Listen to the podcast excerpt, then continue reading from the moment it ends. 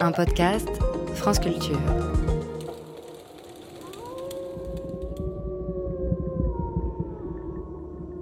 Mécanique du vivant, première saison.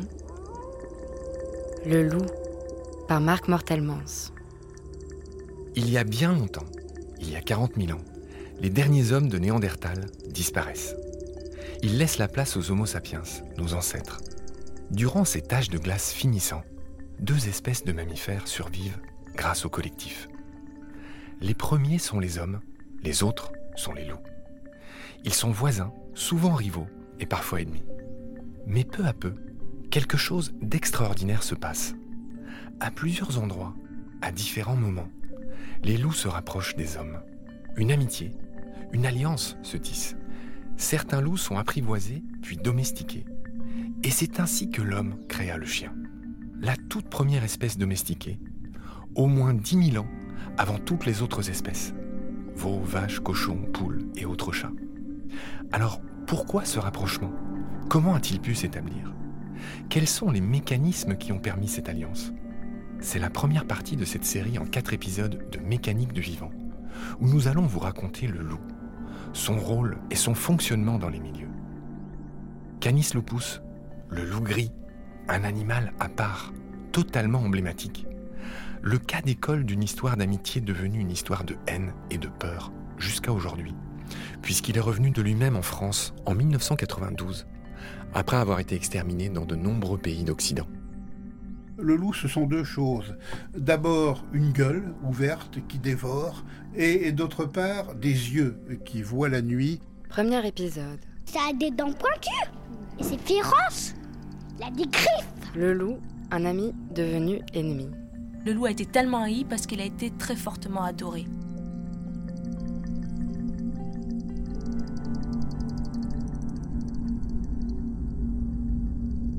Je m'appelle Marc Mortelmans et je suis passionné par le monde vivant. J'ai passé plus de 15 ans de ma vie à voyager, comme prof de plongée, puis comme guide d'expédition.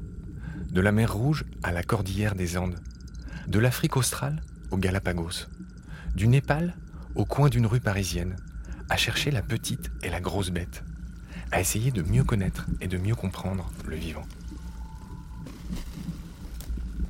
Il y a 36 000 ans, au tout début de cette histoire, l'actuelle Europe est en plein âge de glace. Les hivers sont très froids, les étés plutôt doux. Les Homo sapiens de cette époque n'emmènent pas large. Imaginez-vous en train de grelotter dans une caverne. Votre tribu est en mode survie. Ça caille. À cette époque, vous êtes d'ailleurs beaucoup plus chasseur que cueilleur, par prudence. Vous allez au moins risquer, car ceux qui vont à la chasse perdent parfois leur place. Exposés dans les paysages désolés des steppes herbeuses, les chasseurs cherchent des proies à leur portée. Surtout, il s'agit de ne pas trop déranger les géants de cette époque, que sont entre autres les mammouths, les rhinocéros laineux, les bisons ou encore les mégacéros, ces cerfs à la ramure gigantesque. Ces géants sont chassés par d'autres géants, comme les lions ou les ours des cavernes. Mais dans l'ombre des géants, il y a les loups et les hommes. Malgré leur taille individuelle moyenne, l'union fait leur force. Loups et hommes, à cette époque, sont voisins, rivaux et ennemis à la fois. Ils se connaissent, ils se croisent. Les loups sont au pic de leur succès évolutif et les hommes sont à l'aube du leur. C'est dans ce contexte qu'ont été peintes les parois de la célèbre grotte Chauvet, au sud de l'actuelle Ardèche. C'était il y a 36 000 ans. En ce temps-là, les loups guettaient des occasions de s'emparer des restes des repas des chasseurs-cueilleurs. Et donc les meutes rôdaient autour des campements. La réciproque était vraie d'ailleurs, genre je regarde ce qu'il y a dans ton assiette, l'air de rien. Les humains toléraient cette présence. Ils en tiraient même parfois un bénéfice, car le flair, la vue et l'ouïe du loup surpassent largement les sens humains. Ils surpassent même les sens des autres prédateurs au passage. C'est d'ailleurs cet odorat incroyable et le fait d'opérer en meute qui a contribué au succès évolutif du loup. Ils sont partout, en Eurasie et en Amérique du Nord. Ils ont su s'adapter à tous les environnements, coloniser tous les milieux. Les Homo sapiens de cette époque connaissent bien les animaux. Ils savent les observer, lire les signes, les attitudes, dresser l'oreille et écouter les sons. Si un danger survient, comme un ours des cavernes en maraude par exemple, les loups vont donner l'alerte, voire attaquer l'intrus. Et les loups sont aussi d'excellents pisteurs. Et suivre une meute en chasse pouvait donner des directions utiles et même des carcasses à récupérer. À cette époque, l'homme ne faisait pas fine bouche. Un bon repas, même si c'est une carcasse, n'était pas dédaigné. Au fil du temps, certains individus de la meute des loups se sont aventurés encore plus près, toujours plus près des hommes. Ceux qui avaient été rejetés de leur meute, des blessés, des trop jeunes, des trop vieux, en tout cas les plus faibles, les moins agressifs et les moins méfiants. En plus de ça, certains louveteaux tout choupis ont pu être enlevés ou recueillis pour être des animaux de compagnie, puis élevés dans une meute de substitution, celle des hommes. Pour faire simple, ces premiers loups apprivoisés sont devenus de perpétuels ados qui ne quittent plus leurs parents. A contrario, chez les loups sauvages, les jeunes finissent toujours par partir pour coloniser d'autres territoires, ou par être tués par d'autres loups qui défendent le leur. Mais pourquoi partir? Pourquoi abandonner la sécurité de la meute? Tout simplement parce que le nombre de loups qui peuplent un territoire dépend directement du nombre de proies disponibles. Et il en va ainsi pour tous les prédateurs, y compris pour son célèbre cousin, le renard. C'est une des grandes lois fondamentales de la vie. Les populations sont régulées naturellement par cette disponibilité des ressources, principalement. Et s'il ne fallait retenir qu'une chose de ces épisodes, ce serait cela. La conséquence de cette loi, c'est que les loups ont vocation à se disperser, c'est le terme qu'on emploie, dès que la meute s'agrandit, pour aller coloniser d'autres territoires. Mais revenons-en à nos loups de la préhistoire, cette époque où tout le monde grelottait. Les premiers loups élevés par les hommes sont donc restés dans leur meute d'adoption. Et ils ont troqué leur liberté, pour ainsi dire, contre davantage de sécurité. Ils sont devenus des sentinelles, et peut-être des compagnons de chasse. En étant ainsi imprégnés de la présence de l'homme dès leur naissance, ils ont accepté sa domination. Comme cela aurait été le cas avec le mâle dominant d'une meute. La question qui se pose, c'est pourquoi l'humain en fait aurait domestiqué le loup? Alors probablement c'est le loup qui s'est auto-domestiqué. Jean-Marc Landry est un biologiste suisse. Il étudie les loups depuis près de 30 ans, sur plusieurs continents. Et une des hypothèses, c'est de dire en fait le loup a été utilisé comme auxiliaire de chasse, c'est-à-dire que les chasseurs utilisaient le loup pour aller rabattre du gibier. Eric Simon, euh, qui était un, scientifique euh, suédois qui habitait en Allemagne, disait en fait, lui, quand il observait les chasseurs-cueilleurs euh, dans la toundra, voyait qu'en fait, ils n'utilisaient jamais de chiens. On va plutôt utiliser les chiens dans des zones de taïga ou des zones de forêt pour effectivement sortir le gibier. Donc il est peu probable, à mon avis, que l'humain a utilisé le loup pour rabattre du gibier, parce qu'il fallait le dresser, il fallait aller contre l'instinct du loup de tuer des proies. Je pense plutôt qu'ils ont dû observer comment les loups fonctionnaient et puis peut-être s'inspirer des loups. Et on a quelques euh, informations sur euh, des Amérindiens, sur les Sioux des plaines qui utilisaient en fait certaines techniques de chasse pour s'approcher des bisons, par exemple. Donc je pense plutôt que l'homme a observé le loup, mais ne l'a pas utilisé comme auxiliaire. La seule manière que l'humain aurait utilisé le loup, ce serait comme une alarme. Euh, c'est-à-dire avertir au niveau du campement qu'il y a un danger, comme, euh, comme le wouf. Et probablement que ce cri d'alarme, il l'utilisait quand il y avait de la hyène des cavernes, quand il y avait du lion ou une autre, euh, des, carnivores beaucoup plus dangereux que les loups. Et en fait, les humains ont profité probablement de l'alarme des loups. Et puis au fil des générations, probablement que les premiers humains ont favorisé en fait les loups les, plus dociles, les loups qui avaient le moins peur de l'humain. Donc les loups qui avaient le moins peur de l'humain avaient accès à plus de nourriture. En ayant accès à plus de nourriture, on donne plus de chances aux louveteaux de survivre.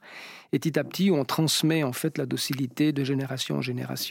Et certaines études en génétique, notamment sur le renard argenté, ont montré que si on sélectionne la docilité, apparaît des caractères de domestication qu'on trouve aujourd'hui chez le chien, comme la queue enroulée sur le dos, les oreilles pendantes ou une modification de la couleur du pelage ou même l'apparition de chaleur euh, deux fois par année.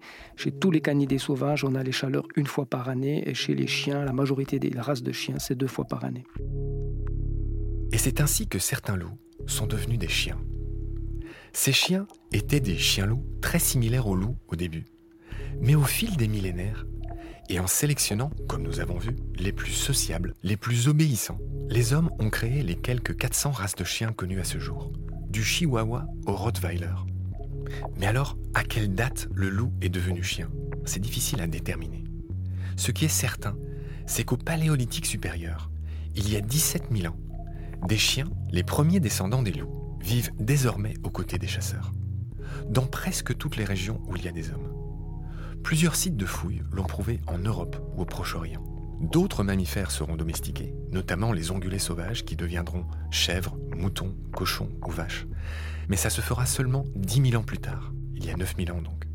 De manière assez ironique, les descendants des loups protègent les descendants des ruminants sauvages. Autrement dit, les descendants des prédateurs protègent les descendants des proies.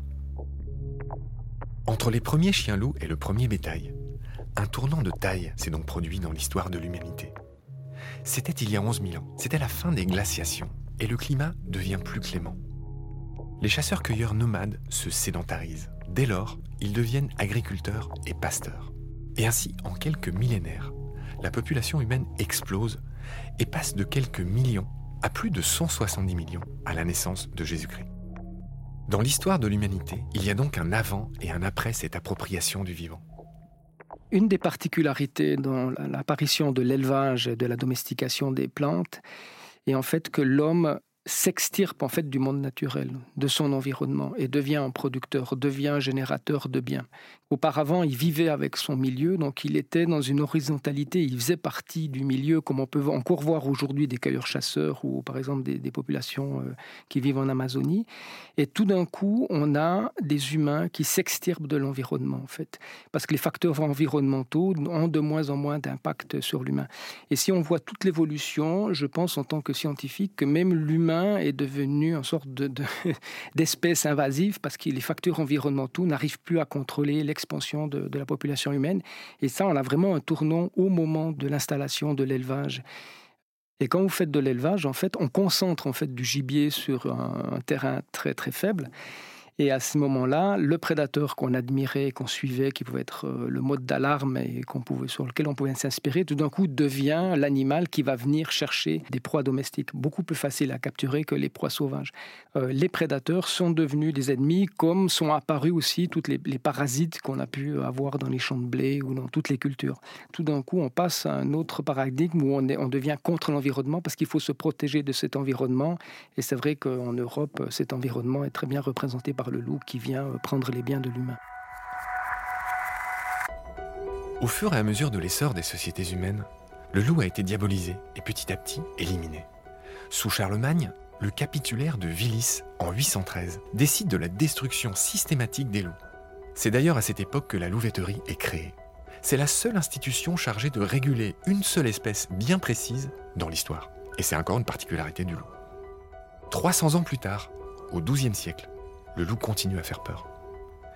Et il est tourné en ridicule dans le célèbre roman de Renard. Pourquoi ridiculiser le loup? Peut-être pour mieux exorciser la peur qu'il inspire partout à cette époque.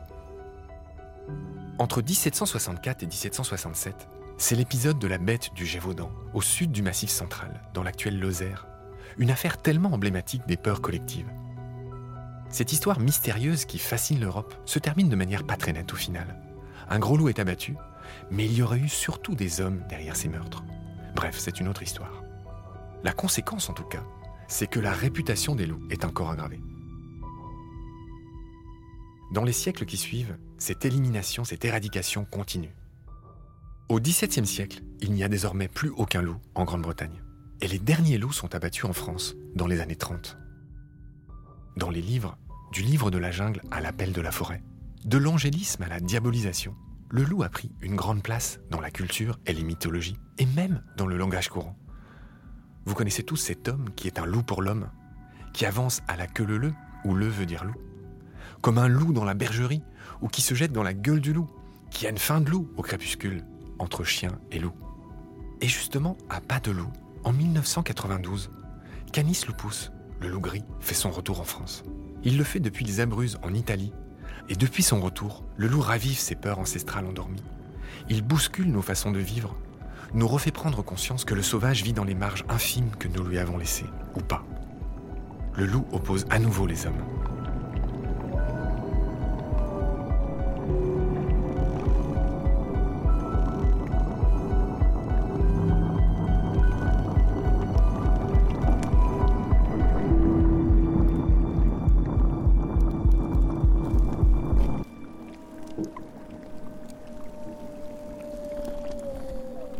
C'est la fin de cet épisode.